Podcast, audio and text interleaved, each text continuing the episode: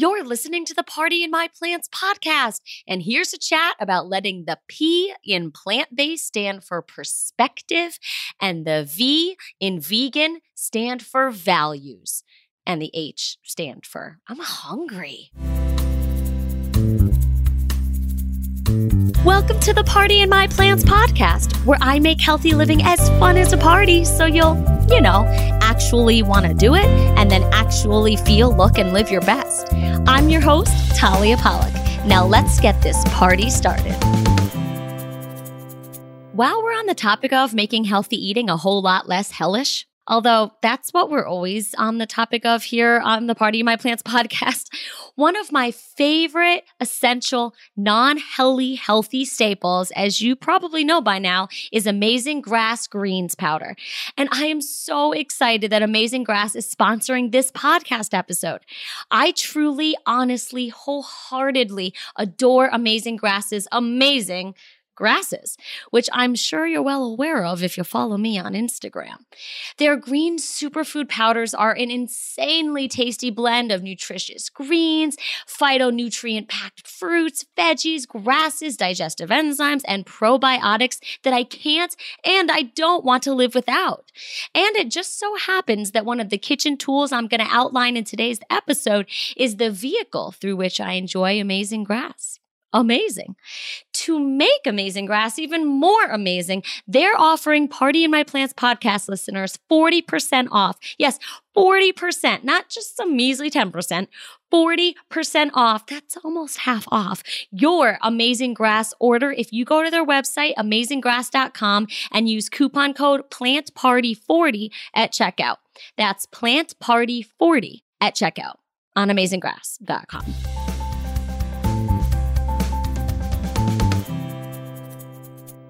So, this was the last interview I did before my unplanned burnout depression hiatus. And the fact that I've had this chat ready to air since November, but haven't yet, really goes to show just how allergic to my mic I was for that chunk of time, just like I described in my last episode, episode 177. Thank you, by the way, for your outpouring of love about that episode. I mean, I ultimately recorded that bad boy for myself as I couldn't really continue to have an authentic relationship with you without telling you that story. But I was admittedly hoping that it would rub some inspiration off on you too. But to hear that it empowered so many of you to make bold moves and decisions in your own life has really been the damn icing on the cake. Well, the extra icing because my cakes always have icing. So, the awkward part about this chat you're about to hear is that since it was recorded in November, but then I got too depressed to do my podcast anymore, it talks a wee bit about the holidays not like Passover or Easter, which might be relevant today, but like the holidays with snow and presents around trees and Michael Bublé songs and turkeys as centerpieces. So I just want to address the elephant in the room before he enters the room. Because truthfully, Colleen's tips about surviving the holidays as a vegan can really carry over to any family or group gathering, which at the time of this recording was a safe and permitted thing to do. So there's that too. Well, after this awesome interview, I am back with up to date post coronavirus life content or during coronavirus life content. But this was just way too good of a chat with a woman I've admired from the very first day I fell into plants. And I wasn't going to not air it because it doesn't acknowledge social distancing or excessive hand washing.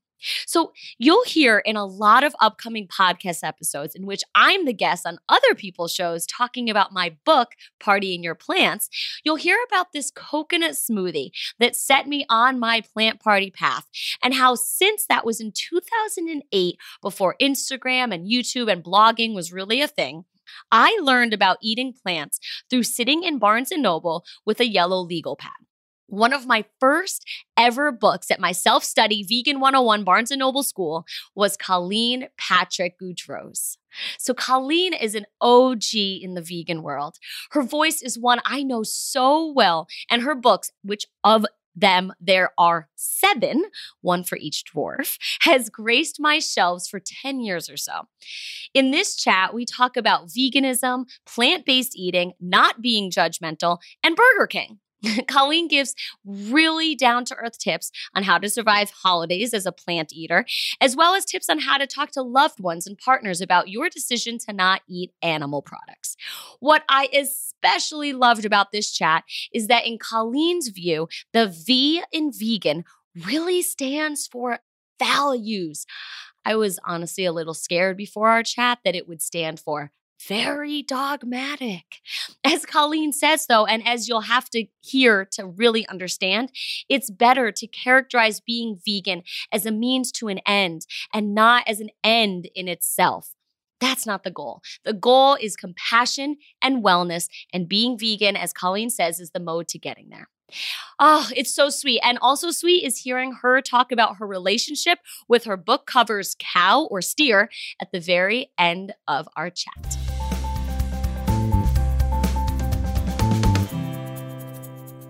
Colleen, thank you so much for coming on the Party in My Plants podcast. Thank you for having me. It's good to be here. Oh, I have seen your name in my life, especially because I don't know how to pronounce your last name. I've I've seen you uh, and tried to pronounce you for a, a decade. I mean, I have your book, The Vegan Table. When did that even come out? That was 2009. Yeah. That's 10 years. Yeah. 10 years that's how long mm-hmm. you've been in my life. Isn't that Aww, nuts? I love it. How do you pronounce it? Now let's practice name? my yes, name. Yes, please. Colleen uh, Patrick uh, Goudreau. Goudreau. Goudreau. Goudreau. Goudreau. There you go. Yeah. That wasn't that yeah. bad. Well done. awesome. Well, you are like an OG vegan lady. You've what, seven books on veganism? Yes. That's amazing.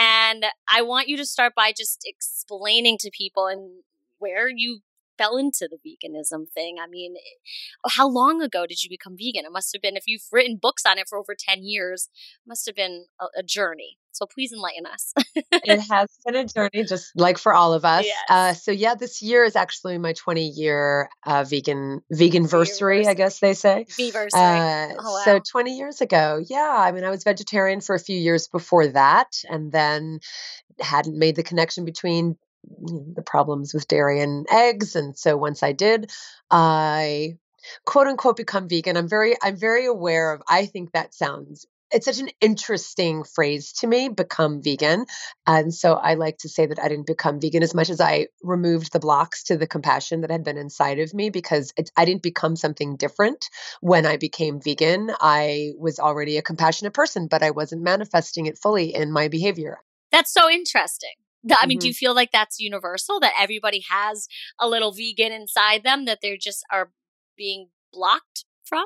Yes. And so I talk a lot about how if you characterize being vegan as a means to an end rather than an end in itself, and that's one of the things I think that makes my work unique because for me, being vegan is a manifestation of my values. It's not the goal. The goal is compassion and wellness. The means to achieve that goal and the best means and the best way to get there is by being vegan. But compassion is really the goal. And so, do I think everybody has compassion inside of them? Absolutely. Uh, of course, there are some exceptions, but yeah. for the most part, I do think people are compassionate, good people. That's why we all say, Don't show me what happens. I don't want to look. Don't tell me. I don't want to know, because we know mm. uh, that mm. we're compassionate and it would be upsetting.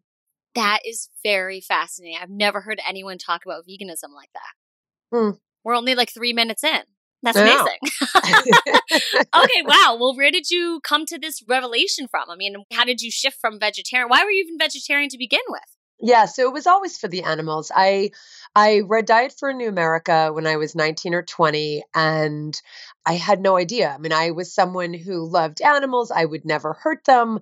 None of us want to look at, you know, animals being tortured or killed. I mean, obviously, I avoided that even though I, you know, kind of had a suspicion that animals had to be killed in order to be eaten, but didn't really know uh, what was behind the scenes. And so reading Diet for New America, which was John Robbins' book that he wrote back in the 80s, was the was the book that started my journey and started my awakening. So I was vegetarian for several years and pescatarian, back and forth between vegetarian and pescatarian, and then read a book called Slaughterhouse. As you can imagine, wasn't wasn't not, you know pleasant nighttime reading, but um, not when you cozy up with in front of the fire on the exactly. you, you do with lots of tissues yeah. and and yeah, I was uh, quite it's it was but it was i mean it, in the sense that it changed everything for me. It is what completely completed the awakening and that's when i and and i mean it when i say even then that was 20 years ago you know i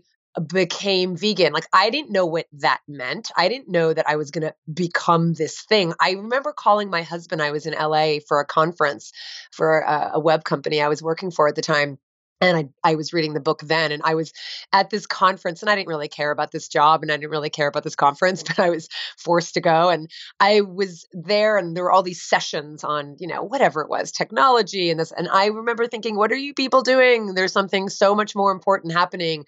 Don't you know? And that's really how it felt to me and so i called my husband and said i'm vegan like whatever that means. It meant I don't want to participate in this violence against animals anymore. And so if it meant that I became this thing called vegan, you know, taking the next step from vegetarian, then that's that's what it was. Fascinating. So you yeah, I mean you came at it really from your heart and then I guess you found this label or this mm-hmm. culture or this diet. I mean it's a, so many things. Like what do you consider veganism as? Like I mean I came into veganism back in the day for diet reasons. I had really, really um, terrible digestive issues, and through lots of trial and error, I discovered a vegan diet. Put it, started eating that way, and was like, "Oh my god, I feel incredible," and it changed my life.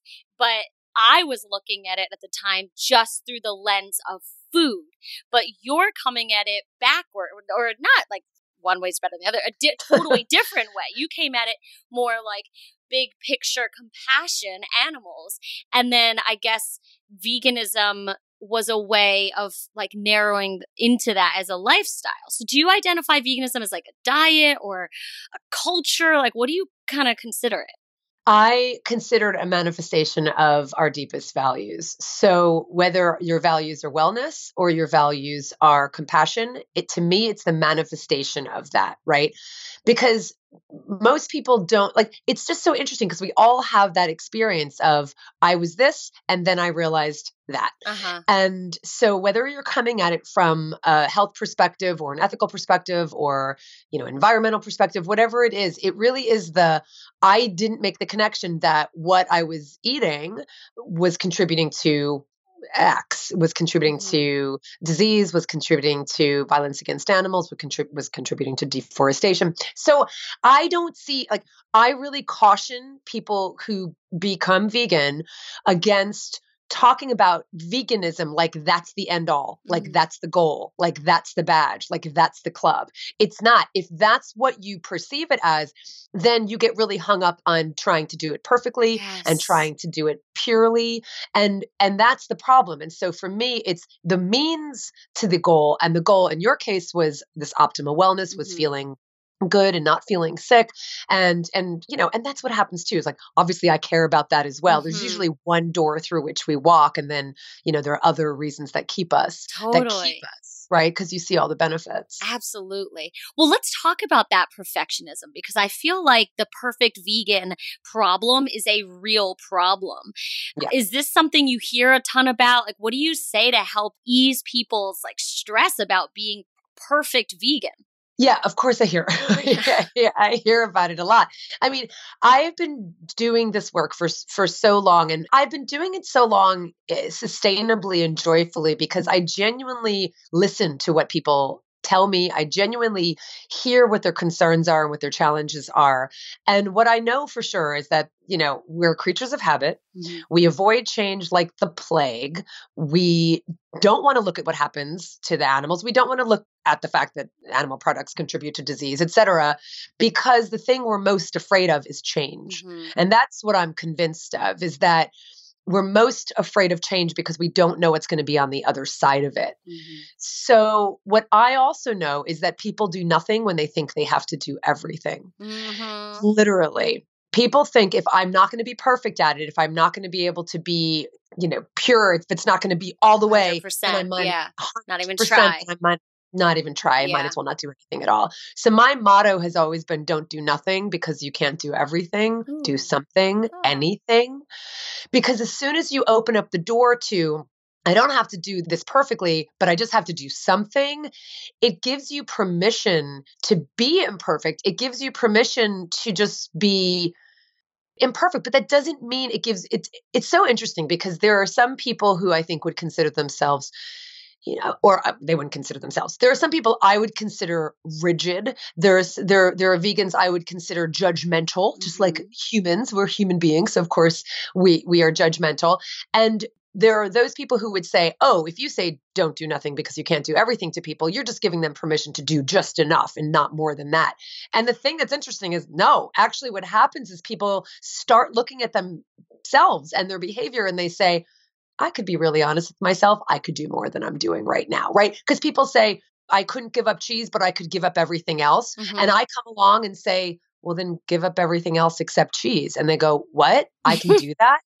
I never heard that before. No one's ever given me permission to do just so much. And then people go, well, well, then what's what's the big deal about cheese? I could let go of cheese too. So it gives people permission to just do something. And that movement it opens up a whole world. So, yes, I think the perfectionism is literally what stops people from doing anything at all. Absolutely. And I think that the V word, vegan, veganism, it really does resonate like rigidity. Like that's like what I think of when I see the word vegan. Unfortunately, I think we're moving more towards like the word plant based, which is the word that I use. But I feel that, um, correct me if I'm wrong, but vegans don't love to also use the term plant based, or do you? Like, how do you feel about vegan versus plant based? Well, I cannot speak for every vegan, and that's the point: is that no one can speak for mm-hmm. everybody, and the, there's as much diversity in the vegan population or the plant-based population as there is in the human population. Mm-hmm. and no one has the right to tell anybody what word they should use or shouldn't use or or define what that means. And so i just encourage people to be authentic. And if you know obviously i embrace the word vegan because i'm also helping define what that means because it does mean something. People know you know, kind of what it is when they hear the word. They understand for the most part that it means, you know, not consuming animal products. And then, of course, there's some confusion around, well, are fish plants or fish animals? And so some people say, you know, is vegan, do you eat fish? Well, obviously, fish are not plants. So, so there's a little bit of, you know, clarity you have to provide, but that's going to be the case with anything. So, I do know that there are people who don't like to use the word plant based because they think it means that it's not completely 100% uh, eschewing animal products. Mm-hmm. And so they think it means only a foundation. I know some vegans don't like plant based because they say that that means it's only diet and that doesn't have anything to do right. with animals ethics and you know all the uh, other products that we wear and the activities that we participate in et cetera I want people to just live authentically and compassionately and and healthfully and not eat animal products. And whatever they call themselves honestly I don't care. But I just want people to at least characterize themselves in a way that's authentic. And so if you want to call yourself plant-based you want to call yourself vegan uh, that's fine. But you know do your work then step back and let somebody else just be who they are and you just yeah. be who you Right, because years ago, years years ago, I wrote an article for Mind Body Green calling myself vegan, and I got you know all this hate mail about no, you're not vegan, you're plant based, and it was the first time. This was really a long time ago mm-hmm. that that I, I mean, this was before like all the blogs and everything, and Instagram and all that stuff, where like all these terms really blew up. But it was like my first time of understanding that there real that there are two word there are two options. Like i was using vegan because plant-based didn't really exist. Mm-hmm. and then what the vegans that were so mad at me were really saying is like no like you're not vegan just because you don't eat meat. Are you wearing ugg boots? Are you using leather? Like right. you know so that's where that I think vegan is such a tough word because some people use it just for diet, but others use it for like whole world view and a whole way of living, like not consuming or touching anything that has, you know, to do with animals really, right? Yeah, and that's I mean that is what I mean when I say that. But that also happens organically. The point is there's not a rule book to follow. Yes. What happens organically is when you make the connection between the animals that you're eating and the violence you're contributing to, then you start saying, well, what am I doing over here? And what about mm. what about the leather I'm wearing? And what about the silk? And what about the cashmere?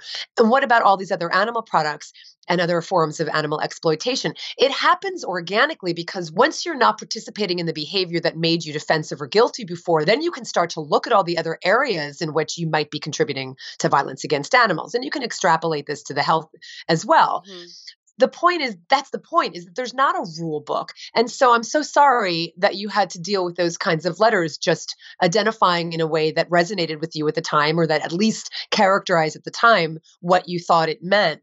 There's a phenomenon called uh, i don't know if you've heard of it it's called the narcissism of minor differences. It was a freudian oh term. And so it, the idea is that it's it's precisely communities that are the most related to each other uh, who are the ones who ridicule each other the most mm. right? So it's called the narcissism of small differences. And you see this in the vegan community. Like we have bigger issues to deal with than whether or not you're calling yourself vegan or plant-based. Like literally 10 billion land animals are being killed every year in the united states right? Being brought into this world only to be killed we're deforesting, you know, forests. We're changing the climate because of animal agriculture. People are dying from diseases they have no business dying from. And you're worried about someone using the word vegan over plant based right. or plant based over vegan. Like we need to keep things in perspective. And I think what happens is that that narcissism of minor differences happens because well a i think it's low hanging fruit. I think you feel like you have the ability to criticize because you're you're closer to me than say someone who's way over there eating animal products. Right. And at least you, we have some commonality so you'd be able to you know your your your fair game. Yeah. and i think it's i think it's unfortunate. And i think it's really uh I think it's ridiculous. Yeah, that's what my husband wrote back um, in a comment to like defend me. He was like, "Guys, like, why don't you not pick on somebody that's already encouraging other people to eat less meat? Why don't you go after people that like actually eat a ton of meat? Like, what yeah. are you doing?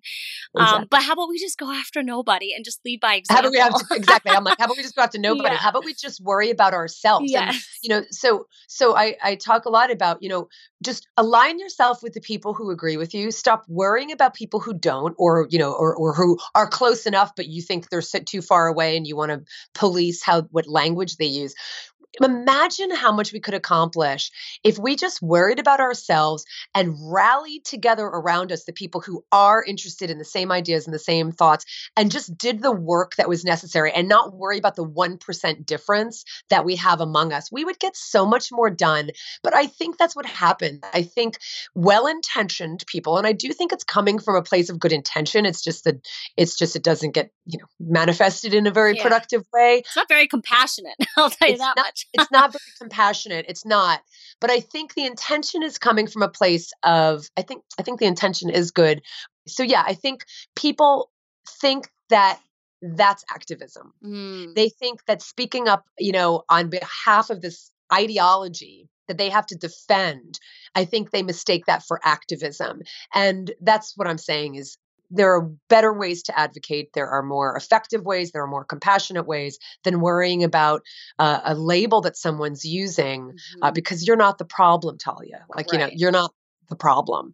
Uh, we all have to just look at ourselves and and and do the work that's necessary to create the compassionate and healthy world we we say we want to have. Yeah. And what's amazing is that I really love how you keep kind of saying there can be a gray area because I think when people think of the word vegan, they think no gray. There's no gray. But it sounds like I mean there you believe that there can be some flexibility. That someone can be like mostly vegan or mostly plant-based that even every meatless meal really is a victory. I mean, is that a way that somebody listening can really take from this that like you know like it's not about perfection. Every meatless meal is a victory well, right. So a, a, couple things I would say to that is I, I will say that vegan means something, and vegan does mean not eating animal products, and, and and doing the best we can to not contribute to violence against animals, and to do the best we can to just live a conscious life where we're not hurting anybody. Right. I mean, that's that's what it means to me. Is again manifesting our values of compassion and kindness. Now, if you want to identify with vegan, it's what's funny because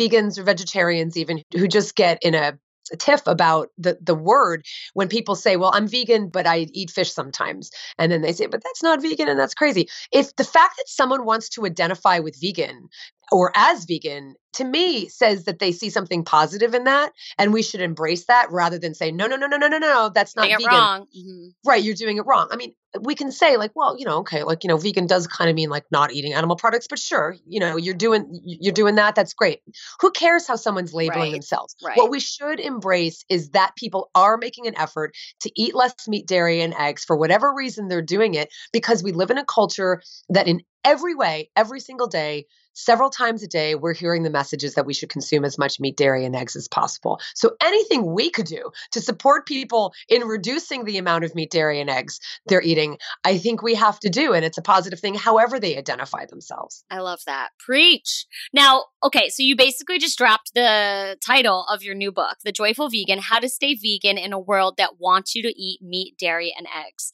That is a bold title.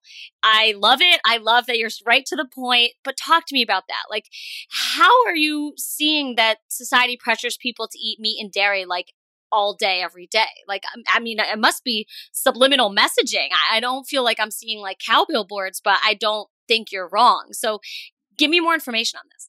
Well, I will say, first of all, we are definitely in more of a bubble, whether it's online or you know everything that we're consuming these days in terms of advertising obviously is catering to mm, what right. we're already clicking on so if you're totally. not seeing advertisements you personally for cow's milk or beef burgers it's probably because you're not clicking on those things right. to begin with so i will say that that's but, right but let's back up i mean most of us grew up eating meat, dairy, and eggs. Most of us were raised eating animal products, and so the messages we're getting, first of all, is that our, our, our the habits that get created when we're very young are based on you know eating eating animal products you know dairy eggs cheese you know ice cream meat chicken fish whatever it is. So in our families we're conditioned and that's pretty key because our habits are formed when we're young and that the animal products that we're eating coats our palates. We you know desensitize our taste buds so that if we don't have some kind of rich fatty uh, you know, meat or, or animal product, we think it doesn't have flavor, we think it's not satisfying, et cetera. So it starts in our families. Social, you know, occasions and holidays all center around animal products. The religions that we grow up in all have to do um, with animal products. It's one of the reason we're, reasons we're pushed back so much when we do say we're not going to eat animal products. People take it as an affront to the values they've instilled in you uh, through religion, through your family, through your social occasions through the holidays. And then, of course, the industries themselves. I mean, well, the industries themselves that also affect government policies. So, the reason why so many people eat so much meat, dairy, and eggs is because of government policies that make animal products cheap, artificially cheap. If we were to pay the true cost of, of, of a burger or a, a, bucket of chicken wings, let me tell you something, it wouldn't cost $1.99.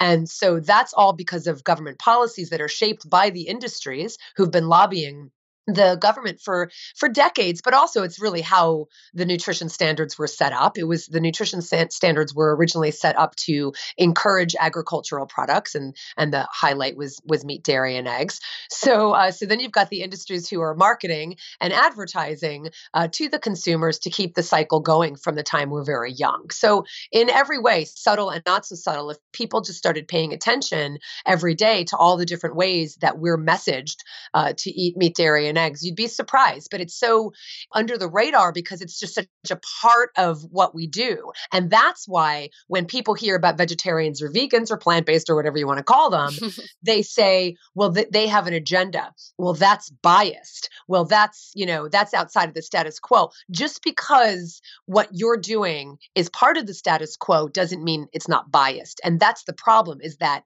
we seem biased because everything else that we're doing, eating meat, dairy, eggs, is just such a huge part of our everyday uh, everyday lives. I mean, you're so right. Obviously, you're right. But I'm just thinking about even just commercials. I mean, I don't obviously don't watch a lot of commercials because we're all watching stuff on like Hulu and Netflix now. But you know, if there is a commercial for a family eating breakfast and then maybe the commercials for a carpet or like a shirt or detergent, what's that family eating for breakfast? They're eating eggs.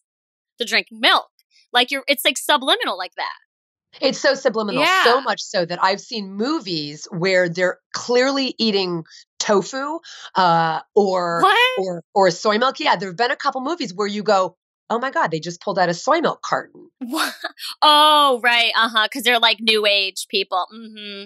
Right, it's like a trendy show. Well, Yes, or the point is that it's set, we're so used to seeing the meat dairy eggs that when you see something different, it's such it's so noticeable. Yeah. And so that's that's what you're saying is that the stuff is so ingrained that we're not noticing it, Right. and that's what that's the that's the idea. That's what conditioning is. fascinating. And I mean, but you've been doing this for 20 years. I I figure that now with McDonald's and Burger King having the Beyond Burger and all that like plant-based is a normal word now. Like I was a few months ago, I had a flight canceled home from Buffalo and I had to drive back to New York and it was like a through the night drive and we had to stop at Burger King.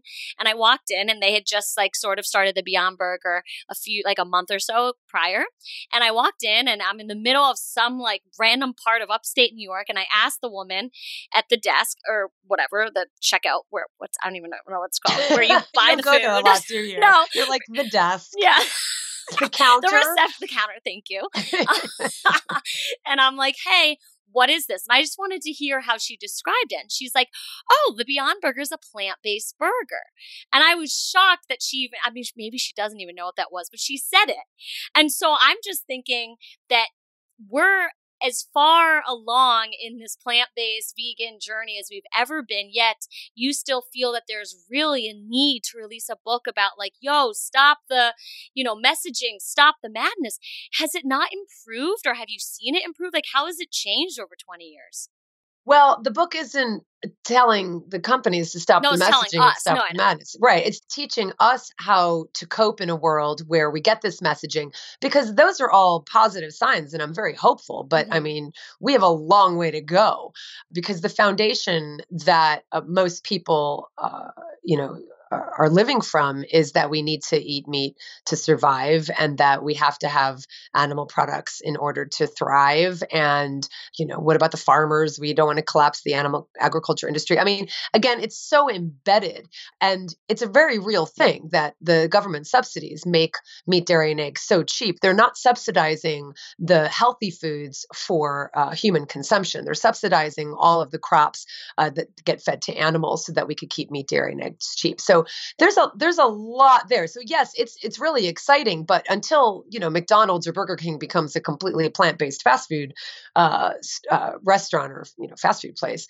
Um, we've got a long way to go, but the point is that vegans or people who are living plant based, it's still the minority, and being outside of the status quo comes with its own set of challenges, and that's what the book is about: is helping people communicate their values. You know, helping people understand why their families react the way they do when we tell them that we're vegan or plant based, helping our families understand that we're not we're not necessarily criticizing the values that they did teach us or the identities that they raised us in around our family's religion or cultures or whatever it is. So there's, there's a lot to say uh, about living, you know, outside of the status quo. It, it could pertain to anybody, whether it's vegan or not. But the point is that we are still a very small percentage of the population, and there needs to be some guidance around how to cope with that, especially when the reason we're doing what we're doing is because there's so much damage that comes from the thing that we've stopped doing. What percentage of people do you know identify as like plant based or vegan right now? Oh, it's just so hard to. Yeah. It's so hard because, you know, surveys are based on people's opinions of themselves, and everyone has a much higher opinion of themselves than is necessarily um, reflected in reality. People don't remember uh, what they do. But I mean, the numbers vary in the United States. It's definitely under 5%. But that's not the point. The reason why Burger King is selling the uh, Beyond Burger is not because of vegans, it's because of the number of non vegans who are ordering plant based foods. And so that's why it doesn't matter how people identify in Right. the end. So, I mean, I think the number that I saw recently is that the customer base for something like the plant based burgers is about 15% is from vegans. Well, there's a, you know, no Mhm. company would survive if they were just getting 15% of the market share. They need a lot more than that. And so it's because of the non vegans who are buying all of these products that, that we're seeing such a success in those areas. I mean, vegans are helping too, but yeah, it's, it's mostly non vegans. Yeah, well, I'm de- I'm close friends with um, Neal Harden, who's the chef of ABCV, and I was asking him, and he says that most people that go to ABCV are definitely not vegan. They're just regular eaters that want a plant based meal, which I think is tremendous. For sure. I mean, I've heard that from every restaurant. Yeah. Again, I, I, wish that we had enough in terms of the market share, but no. I mean, and that's not a wish. I mean, it's great that that non-vegans are going to vegan restaurants and buying vegan products, um, yeah. and it's great because for so long, and that's where the plant-based vegan terminology comes in. I think plays a part is because it's interesting. There's a lot to say around the word vegan versus plant based when it comes to people. There's another thing to say about it as it relates to food.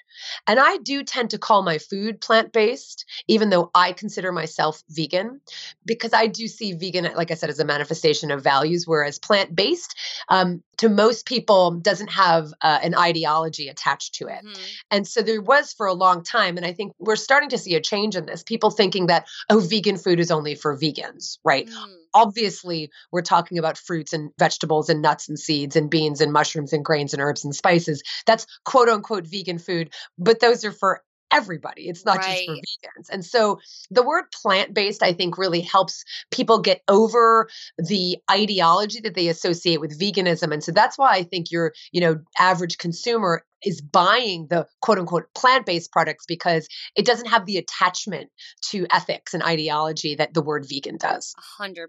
I could not agree more. And I think that's great. I mean, in the 20 years that you've been doing this, like, I'm sure it's been remarkable to see all these. The, the fact that Burger King even has the Beyond Burger. I mean, does that give you hope? It gives me hope, absolutely. I mean, you know, Burger King isn't my barometer for success necessarily. I, mean, I didn't even um, know what a counter was, so exactly, exactly. And, and you know, and that's the thing is that everybody's on a different point of the spectrum. I mean, it's very unlikely that I'm going to go to Burger King just because I am so far away from someone who. And I used to, I used to go to all these places. I grew up in New Jersey, you know, and okay.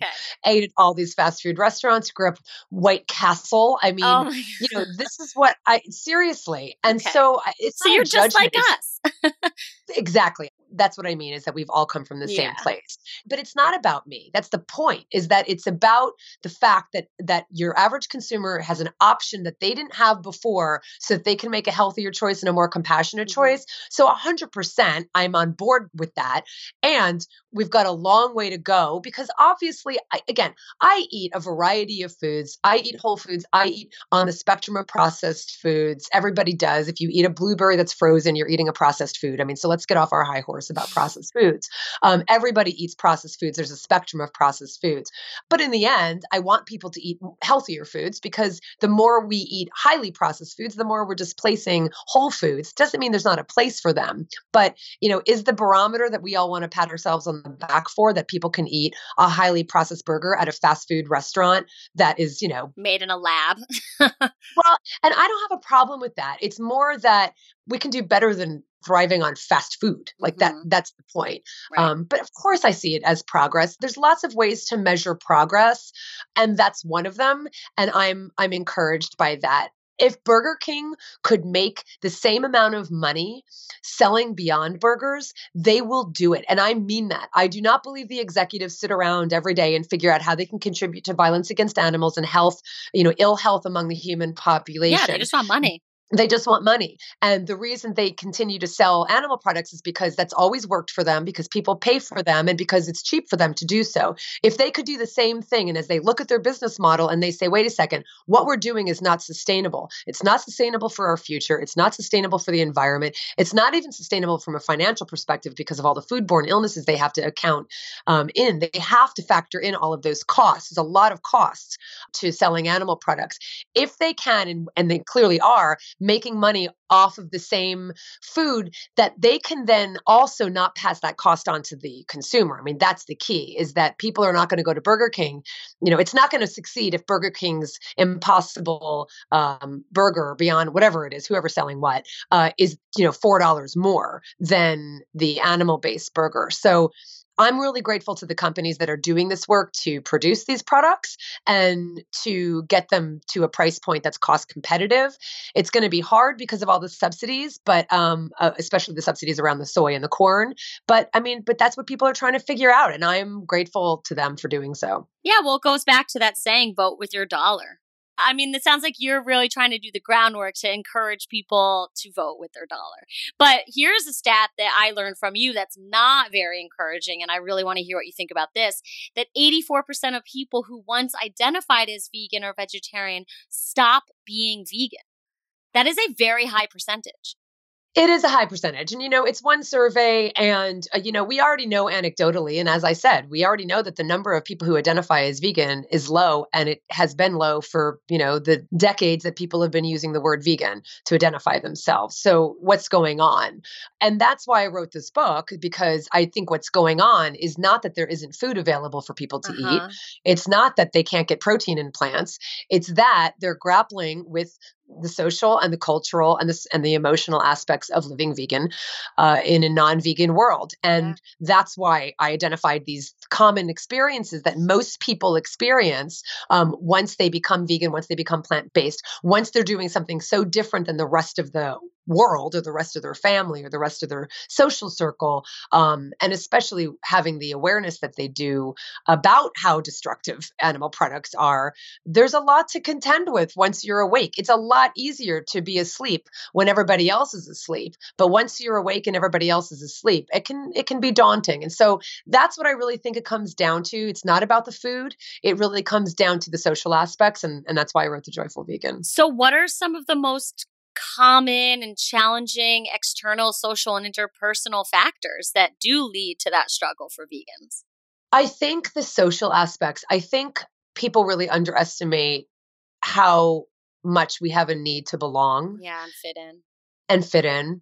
And that's not a judgment. It is literally evolution. Yeah. We are we evolved as social creatures and we want to fit in. We don't want to stand out from the crowd. We don't want to be a nonconformist. We want to conform. Now you'll hear, you know, some vegans criticize people who stop being vegan who might use other reasons for saying why they stopped being vegan, but when I really I do think a lot of it has to do with the fact that if you're constantly swimming upstream, it's exhausting. Now that doesn't mean that you still wouldn't be swimming upstream after you read The Joyful Vegan. But what I'm trying to give people are the skills and the tools they need to swim upstream in a way that is sustainable in a way that doesn't feel like you're constantly battling either. If you look at everything as a battle, then you're going to feel like you're fighting all the time. Right. so it's exhausting. But what I help people do and what I'm hoping uh, the joyful vegan will do is give people the skills they need to find their voice to be proud about what they're doing to understand why people react the way they do to understand that you don't have to go and you know abandon all of your family and friends just because you're eating differently than they are. There's just ways to navigate the social aspects and the cultural aspects so that you feel empowered to keep doing what means so much to you and what's so important to you while still having a sense of belonging both in the communities that you've once had a sense of belonging in, but also in with the new communities, because it is a matter of also finding some supportive, like-minded uh, folks as well. So, so there's a lot to navigate, and I really do think that the biggest part of it has to do with uh, the social aspects uh, and having a sense of belonging and understanding what that means and why that's so important. Finding your voice and uh, and also just again kind of worrying about yourself and not and and doing the best we can in this world and not getting so hung up about perfection. Right. So okay the holidays are coming up. Thanksgiving hanukkah christmas new year's the whole thing. And as you were talking about food is a major player and like the focal point of a lot of these winter festive holidays. So, you know, applying some stuff from your book, what are some things that vegans could do around the holiday season to not feel like a burden or not feel like the odd one out and not, you know, just like feel like crap about themselves? Like, how does, what's some advice you have to get through that? It's a really challenging time. It is a challenging time, especially because we put so much weight on these animal products and they become the like symbols. the turkey is Thanksgiving. Like Thanksgiving the, exactly. is turkey. and how unfortunate is that, right? Because my point about that is that that turkey is a symbol and of course it's a powerful symbol for a lot of people, but the point is it's still a symbol. So what's underneath that? What is Thanksgiving really about? It's about community, it's about generosity, it's about family, it's about abundance, it's about the fall Sweet harvest. potatoes. It's about sweet potatoes. So, first of all, I think we should keep that in mind. And I think it's something we can remind our family and friends about uh, as we're celebrating this holiday with them. I do think we should have conversations with our family members prior to the holidays coming about. If we just approach them on the day of Thanksgiving and say, I can't be with you, this is too hard. You have this turkey here, and I think it's awful because X, Y, and Z, because of all the reasons it's awful. Mm-hmm that's not going to go well. Mm-mm. So we have to back up and we have to have conversations with our family members now. So I mean, this happens a lot, especially when people first become vegan or or plant based. One thing that happens is that people don't go to their family's dinner because they don't want to be part of it. They don't want to see the turkey on the table. And they don't want to be part of what they see as you know a, an exclusive holiday where they don't feel included. They don't feel like there's anything for them. So that's one option. But you always have to consider what are the costs to that and there probably are some costs to that especially around the relationships that you have.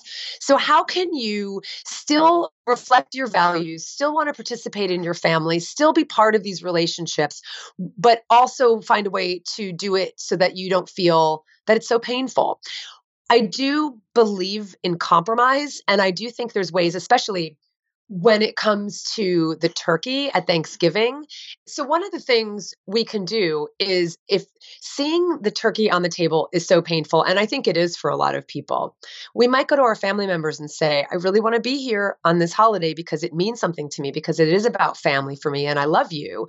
And I just need you to know that now that I know what I know, it's really hard to sit and eat with this turkey you know try to use words that aren't just there to be provocative, you know, maybe not say carcass at that moment because they might feel defensive if you say that, but that's what it is. I realize that. And say just having that turkey on the table is just, it represents everything that's so painful about what I now know.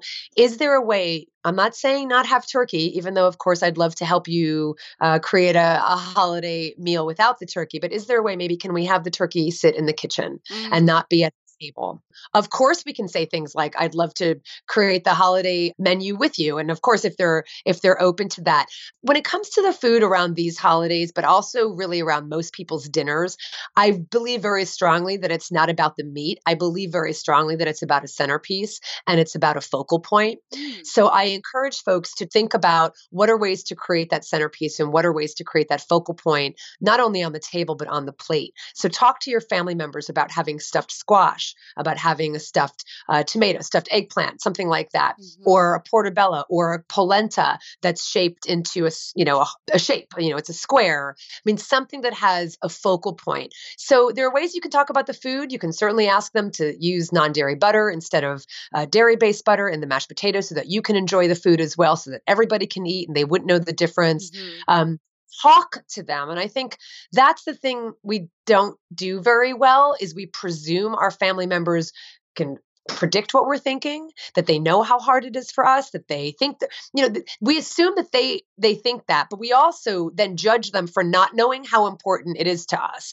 Um, but the reason they don't no is because we've never told them. So communication i think is really key and then and finding ways to compromise so that you can still be part of these relationships um, without compromising your values.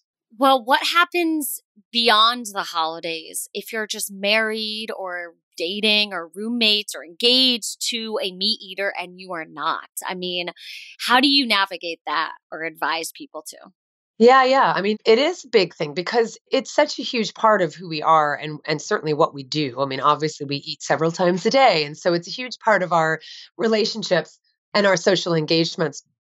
So one thing I do um, encourage again people to consider is that vegan is the manifestation of what the values are. When you're dating, I really encourage people to not just look for someone who's vegan, but what are the values underneath that would actually encourage someone to manifest those values, i.e., become vegan. Those values are compassion, openness, kindness, consciousness, awareness, adventure, right? So if you're looking for someone who might share your values, those are the values that you're going to look for, not that they're vegan. Because just because someone's vegan doesn't necessarily mean you're going to be compatible.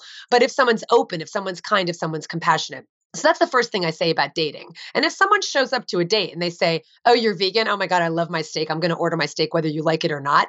You might not want to go on a second date with them, not because they're ordering the steak, but because they don't care about who you are and what this means to you.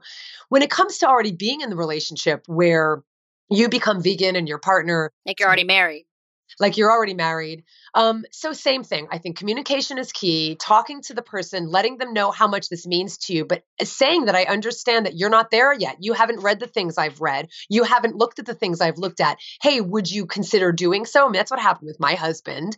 I gave him the same books. He was willing to read the same books, and he drew the same conclusion I did. So if he's open, if he or she is open and compassionate, so you can certainly say, don't force them. Don't have the expectation that they're going to make the same decision you did, but just at least have the conversation. Like, I understand you don't really know what I have just found out. Would you be willing to know? if they still say, Yes, I am, and then still they're on their journey and maybe it takes them a while and maybe they'll never get there, again, I think it's compromise. You might say, It's really hard for me to live in a house where I can smell bacon or I can see, again, the products that are literally the products of violence, the products of, of unhealthy, you know, choices. And it's just really hard for me to see it. What are some compromises you can make? I encourage people to like to talk about that. Maybe, maybe the deal is your partner eats meat and dairy and eggs or whatever outside the house, but they don't eat it in the house. Mm-hmm. Maybe there's a second refrigerator so that they can keep their animal products in that refrigerator. Maybe there's meat, but they only cook it outside on a grill and not inside the house, right? So these are ways to say, what can we do together? And I'll tell you, if your partner knows that you're willing to at least meet them halfway, yeah. also, they're going to feel less judged and they're going to feel more inclined to be open and to help you. Totally. Absolutely. I mean, my husband and I do like all of those things you just listed. We don't cook meat, but he can eat it outside of the house. If he there's like one like turkey sausage that he loves that if I walk, I, I I'll go on a run, I'll come in, he's cooking it, and I want to vomit. Yeah, it's yeah. oh, so we stop. Yeah, I like he could see my reaction, so we we put a nail in that when that, that was done. Right so like yeah. yeah, I mean you don't have to be you know, a not food Nazi to to do this for lack of a better term. Yeah, people care about you. That's the reason you're in relationship with them. And if and if the relationship doesn't survive you making this change, there are probably deeper issues that don't have to do with being vegan, right? If you can't communicate, if you can't find compromise, if you can't be compassionate with one another, if you can't be understanding, if you can't have patience, those are issues that are pretty poisonous to any relationship, whether or not you're vegan. And I think leading by example is just gold. I mean, that's what happened with me and my husband. I actually, my boyfriend before my husband and I broke up because I was a very judgy, aggressive vegan and he was like sneaking burgers behind my back mm-hmm. and we did not work out. So this time around, I was determined to be like, oh, you want a burger? Like, go for it. And after a while, with me eating so well and him seeing seeing how much energy I had and how easy it was and tasting my food, he really has limited the animals that he eats. And so I think leading by example is like major. Absolutely. I, I completely agree. So, what do you say to people, myself included, who really did or do feel that they've needed to incorporate some animal products to feel good? And I know this is a really hot button topic, but for me, I was vegan for four years very diligently. And then I just started doing a lot of intense workouts, and I felt myself, I was getting sick all the time, no matter how much I supplemented with protein. And, and I just wanted to add in a little egg whites and fish, and I feel so much better. How do you feel about that? Do you feel that I failed? Do you think it's okay? Um, if somebody else is not me, should they beat themselves up? Like, where do you put that? I'm certainly not going to. Yes, you let it failed. out. Go beat yourself up. Self-flagellation. Um, no, look, the nutrients we need are plant-based. The reason we even get the nutrients we need um, through animals is because the animals eat plants. Bottom line. The nutrients we need are plant based.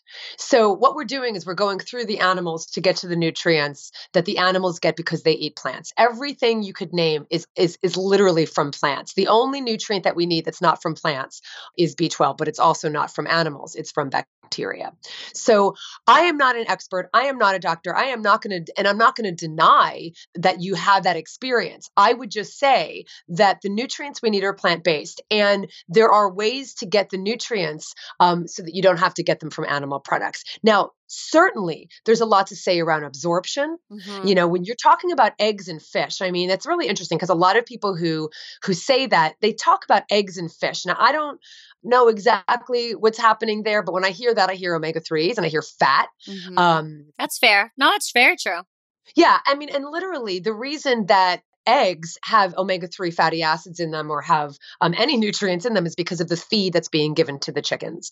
So, can you skip the chicken's eggs and, and really focus on what those nutrients are that um, so that you don't have to go through the animal products right so that's what i would say first of all and second of all a lot of it also has to do with um, calories. Mm-hmm. A lot of it mm-hmm. has to do with familiarity. I mean, I'm I, I, always say that it's not about the animal products; it's about fat, salt, flavor, texture, and familiarity. Now, you're talking about nutrients. I'm talking about experience. Um, when people say, "I really want a steak," and I felt better afterwards, a it's more likely that you know when you say i really wanted a steak and i craved a steak you're not an obligate carnivore so no you didn't crave a steak you really wanted a steak and and be, and what you probably wanted was fat salt. You probably are used to the high amount of calories that you get from it. Um, also, it's familiar. You're used to the chew, mm-hmm. you're used to that flavor, right? So, what I say to people is when they say, I'm really craving X, and again, I'm not necessarily talking about the nutrients, mm-hmm. but when people say, I really tried, but I was craving, you know, meat, or I was craving chicken, or I was craving fish, or I was craving a steak, you were not because you're not you're not an obligate carnivore. We do not pass by deer and cattle grazing on the side of the road and start, you know, um, attacking them so we could eat. That's not we're not obligate carnivores. I don't know about you, but no. I know, I, you know, it, you might. Some people who are listening might do that. I don't really want to know. I don't know what happens no. in, in, New York these days. uh, I've been out of that area for a long time. But that's the point is that we're not obligate carnivores. So what is it? Why do people think that they're craving it so much? And I do think a lot of it has to do with calories. I think you're right. I've never thought about that before. I've never heard what you're saying right now, which is mind blowing because I'm an expert in plant based eating, but I've never heard, uh, you know, really thought about the idea that maybe it was the calories because that could be very true. I mean, it's it's easier to get a lot of calories, you know, in a salmon and what's fascinating is I hated salmon my entire life. We had a running joke with my family. Talia doesn't eat salmon because my dad will always offer would always offer me salmon. I'd be like, Dad, that's gross. I won't eat salmon. I'll never eat salmon. And then when I was starting to do this CrossFit stuff, I, my husband was eating salmon, and I'm like, I think I want that. And I'm like, ew, no, like you don't eat salmon. That's disgusting. And then I tried it and felt great. But maybe I don't know. Had I just upped my calories or upped my fat, huh, that's fascinating. Yeah, and that's the thing is that the reason why there are so many more calories in animal products is because there's more calories in fat, as you obviously know, than there are in protein and carbohydrates. So we're very used to getting the calorie jolt from higher fat foods. The other issue related to salmon, obviously, is the omega-3 fatty acids, but you know, some of it could be a bit of a of a of a red herring. No, really no pun intended i really did not i really did not mean that um, but truly in the sense that we're just so we're you know look, we have wiped out salmon populations pretty much in the West Coast uh, and in the East Coast. And so that's why most of the higher fatty fish are being farmed. And so those farms, they're feeding them antibiotics because they're confined. The fish are confined. They're giving them pesticides. They're giving them all the same uh, drugs that any animal who's raised in intensive confinement get. But what they're not doing is giving them algae, which is what animals who would be swimming in the ocean get because that's where the omega 3 fatty acids are. So if the fish aren't getting the omega 3 fatty acids, you're not getting the omega 3 fatty acids, even if you're eating the fish. So I would say, yes, A, in terms of increasing calories from good fats, uh, from all of the, you know, higher fat you know foods it could be avocado it could be um, it could be uh, beans have higher amounts of fat in them it could be nuts etc seeds. So increasing the calories increasing the fat from the good fats and also going straight to the source which would be algae which would be the dha you're going to be better off getting it directly from the algae um, without going through the animal and having all of the other problems including the mercury uh, including all of the heavy metals. So that that is something to consider. Really fascinating. Fascinating. I'm just really fascinated. cool. You learn something new every day. I hope. That's the yeah. hope. wow. Okay, so what if somebody's listening and I just had a chat with an environmentalist about recycling and, and doing good stuff for the environment, you know? So, and I asked her this. I was like, listen, it's very hard to think that me washing a bottle and recycling it properly is really doing much when I walk by, you know, or go to hotels and see how much they're polluting the world and they're destroying the planet. Like, who gives a shit about my, my recycled bottle? And so sometimes when I think about that, I'm like, oh, I'm not even going to rinse it out and do my recycling recycling. So I want to ask you the same thing, but mm. about eating a meatless meal. Like, you know, when you think about eating a meatless meal for somebody that doesn't do that often, that might sound terrifying or yucky or lame or whatever.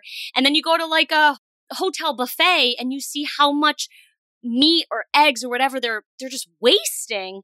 Like how do you ration yourself that like okay, I should eat my meatless meal when you how do you feel that it actually makes a difference well, I, I often say that I don't think it can make a difference. I think it does make a difference. Everything we do has an impact. Everything we do makes a difference. Everything we do has an effect. We don't get to decide whether we can make a difference or not. We get to decide only whether the difference we make is negative or positive. And that's the truth. There's no neutral that's actions. Awesome. So I would say that we are already making a difference, and we have to decide if the difference we make uh, is negative or positive. Because at the end of the day, I want to be able to put my head on my pillow and know that I did my best to live with integrity and consciousness and compassion because I can't control what the rest of the world does. All I can do is try to live with, you know, as much virtue as I uh, as I aspire to. And that's what I think matters. And if everybody did that, and that's why I always say I'm not asking people to live according to my values. I'm urging people to live according to their own values. And if people reflected on what they're doing every day, whether it is buying plastic and buying animal products or just making unconscious decisions, at the end of the day, we have to look at ourselves in the mirror and say, did that really reflect who I am and what I care about? And only we can answer that question and based on that answer, make different choices. Mm, that bravo. I love that answer. That was so good. That was so good. You're pretty good at this. 20 years. looks good on you. it's true. It's authentic. I mean it. It's not. It's not because it sounds good. And I know you're not saying that, but no. it is. I mean that very much. Is that we have to be able to look ourselves in the mirror and know that we're doing just the right thing. Sometimes that's just. It's just what it comes down to. Is am I doing the right thing? And that's why we can't worry about everybody else bringing us back full circle to the beginning of this conversation. We have to just worry about ourselves and really be honest with ourselves about whether or not we're living the life that we want to live based on our own authenticity and our own our own virtue and our own values. Amazing. I feel like the V in vegan for you is values. yeah, for sure, for sure. Good one. Okay, a few final, more fun questions, more lighthearted. What is your favorite planty or vegan? I can say vegan here restaurant. Ah, uh, uh, uh, uh, uh, uh. You know, gosh, I, oh gosh. Wow, the first stumper question for yeah, I have to think. There's so many. I mean, it, it's always like, what am I in the mood for? Are you talking about sit down restaurant? Is it a fancy restaurant? Is it a takeaway restaurant? You know, I love Beyond Sushi in New York mm, so much. Really good. Um, love Beyond Sushi, and actually, I would say Japanese food is probably my desert island food. Mm-hmm. So Shizen in San Francisco, also just a favorite. It's all Japanese. Uh, it's not completely temple Japanese cuisine, but Japanese cuisine. Shizen in San Francisco and Beyond Sushi in New York. Love it. Beyond Sushi is so good. I've not been to mm. Shizen, but Beyond Sushi rocks. It's just really innovative planty sushi. It is. It's yeah. so good. It's because again, it's not about the fish. It's about it's about the flavor. It's the about everything you do yeah. to it. Yep. What is your favorite plant to eat? I love. I eat carrots and bananas every single day. Yeah. Yeah. Carrots. Just bananas. just plain. Uh, I make a lot of banana and ice cream. Nice. um, and Tip. carrots. I do cut up carrots a lot, but I also make carrot juice. Um, but I just love them as snacks. Uh, I mean, of course, I love kale, but everybody says kale. I know whatever. everybody does say carrots. kale. But carrots, carrots are really underrated. I feel like. I mean, because they were like the one of the only vegetables that like your mom would put in your lunchbox, or you'd like eat as a kid, or like they're on the crudité platter. Like they're so lame, kind of, but like they're freaking delicious. Like, They're universal, but I would tell you, Talia, don't ever put a baby carrot in my face because I won't eat it. I love I do baby not carrots. like baby carrots. I hate them. Why? They're not real carrots. They're not real carrots. They're not. They're they're not. They're bred for sweetness. They're bred for the sugar that's in them. They're not bred like the carrots that we know and love that are earthy. Um, you know, you can taste the earth in just, you know, big carrots. Like you can taste how earthy they are. Baby carrots are bred for sweetness, and I just cannot stand them. So, no, I am a fan Damn. of just regular carrots. Calm down over there. It's a whole other conversation. I know. It's a whole other podcast. I finally hit your hot button. All right. Well, I'm I'm gonna get on some real carrots real soon and then do a little blind taste test. No, I know you're absolutely right. Um, okay, what's your most used kitchen tool? Well, it's the first thing I thought was the blender, and then I thought about my air fryer, and then I thought about my pressure cooker. Ooh. So those are my three most used small appliances. Yeah. okay, what do you use your air fryer for? Because I just oh, my husband and I just bought one last night, and it's in en route right now. You're kidding! Yes. Oh my god, your life is about to change. Tell me for the everything. better. Uh, number one is um, I bake sweet potatoes, like a ton of Japanese sweet potatoes first in like the little convection oven. Mm-hmm. And then I have them in the fridge. So whenever I want them, I just split one open and kind of you know just kind of press the the flesh down and then put them in the air fryer open side up and it's like a choice baked potato. Oh. They're incredible. And then you can drizzle balsamic vinegar, mm. put non dairy butter on them, whatever you want. So I use them for sweet potatoes a ton. Or, like, for instance, I was just on the plane, and what I'll do is I'll just slice them up and then put them in the air fryer about six minutes. And then they're just, they're kind of dried out a bit, meaning that they're easy to put in a container and bring on the plane with you because you can just eat them like a snack yeah. and they're really filling um, so they're great for traveling but i'll also use the air fryer for i mean name it brussels sprouts broccoli broccolini cauliflower kale um, i just do everything in the air fryer. It's it's a it's a game changer. Oh my god i'm so do you have recipes on your site for air fryered plants there are people. I mean, JL Fields has a vegan air fryer, but honestly, it want, like just any kind of vegetable with a little bit, whether you use oil or not, you don't have to. It's going to be a little richer with some oil, and I think it'll be better because, especially since you're saying that you need some more um, fat and calories. Mm-hmm. Um, but a little bit of oil rubbed on something like broccolini or cauliflower, and then just salt and whatever spices you want, and then put in the air fryer for six minutes, seven minutes, whatever it is. You don't need a recipe for that. Like that's okay. that's pretty much what it is. It's so good. Amazing. Do you use coconut oil? Yeah. Mm-hmm, okay. For sure. Oh my God. I'm so excited. I'm going to let you know Yay. when I get it. I'll i want to know. I do. I really want to know. Awesome. What is your favorite thing you do for self care?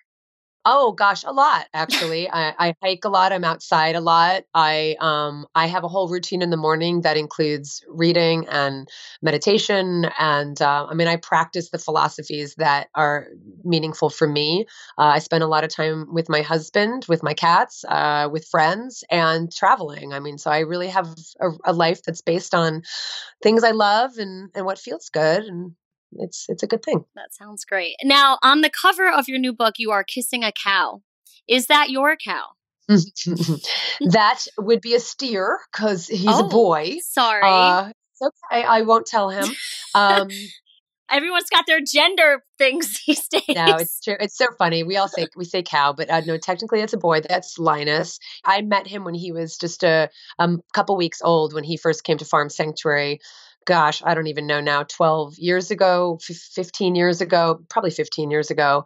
And uh, he was a baby. He was a um, he was a calf that was about to be killed um, by a dairy farmer because he was a male, because males are all killed in the dairy oh, industry. Oh, yeah. And he was brought to Farm Sanctuary, and I knew him from a very young age, and he would always try to sit on my lap. No, and, um, a lap, grew, a lap steer. He was a lap steer, and he was. I mean, and and he was fifteen hundred pounds um, in the end, oh and uh, would also continue to try to sit on my lap. And I love, I loved him very much. We lost him last year, oh. and um, he was one of the great gifts of my life. I miss him, and uh, but he has brought much joy to many people who have seen that photo and other photos I've had of Linus throughout the years. He was pretty incredible. Beautiful, yeah. and he's on your book forever. Yes, indeed. Oh, what's how long did he live? About 15 years. Wow. Yeah. That's yeah. awesome. Yeah. That's such a sweet story. I'm so glad I asked. Yeah, he's oh, awesome. That's great. Okay, awesome. Well, what is a books? I don't no good segue besides your own. Well, you've already said a few books that really inspired you. What would you say for somebody that's besides your seven, um, that's really inspired you that somebody might want to read after listening to this?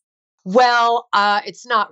Oh, I mean, the books that I read mostly are not necessarily books about veganism. Um, it's about living, uh, you know, just living consciously and thoughtfully. The books that um, mean the most to me, that I literally read every day and that I memorize and that I carry with me every day, um, are two. I would say the Tao Te Ching um, by Lao Tzu. It's a 2,000 year old book, so the Tao uh, Te Ching, and then um, Marcus Aurelius's uh, Meditations, which is also about 2,000 years old. The wisdom that we know have today uh, is not new. It's really been wisdom that has um, carried down through the ages. So those are the two books, Meditations and the Tao Te Ching, that I would wow. encourage.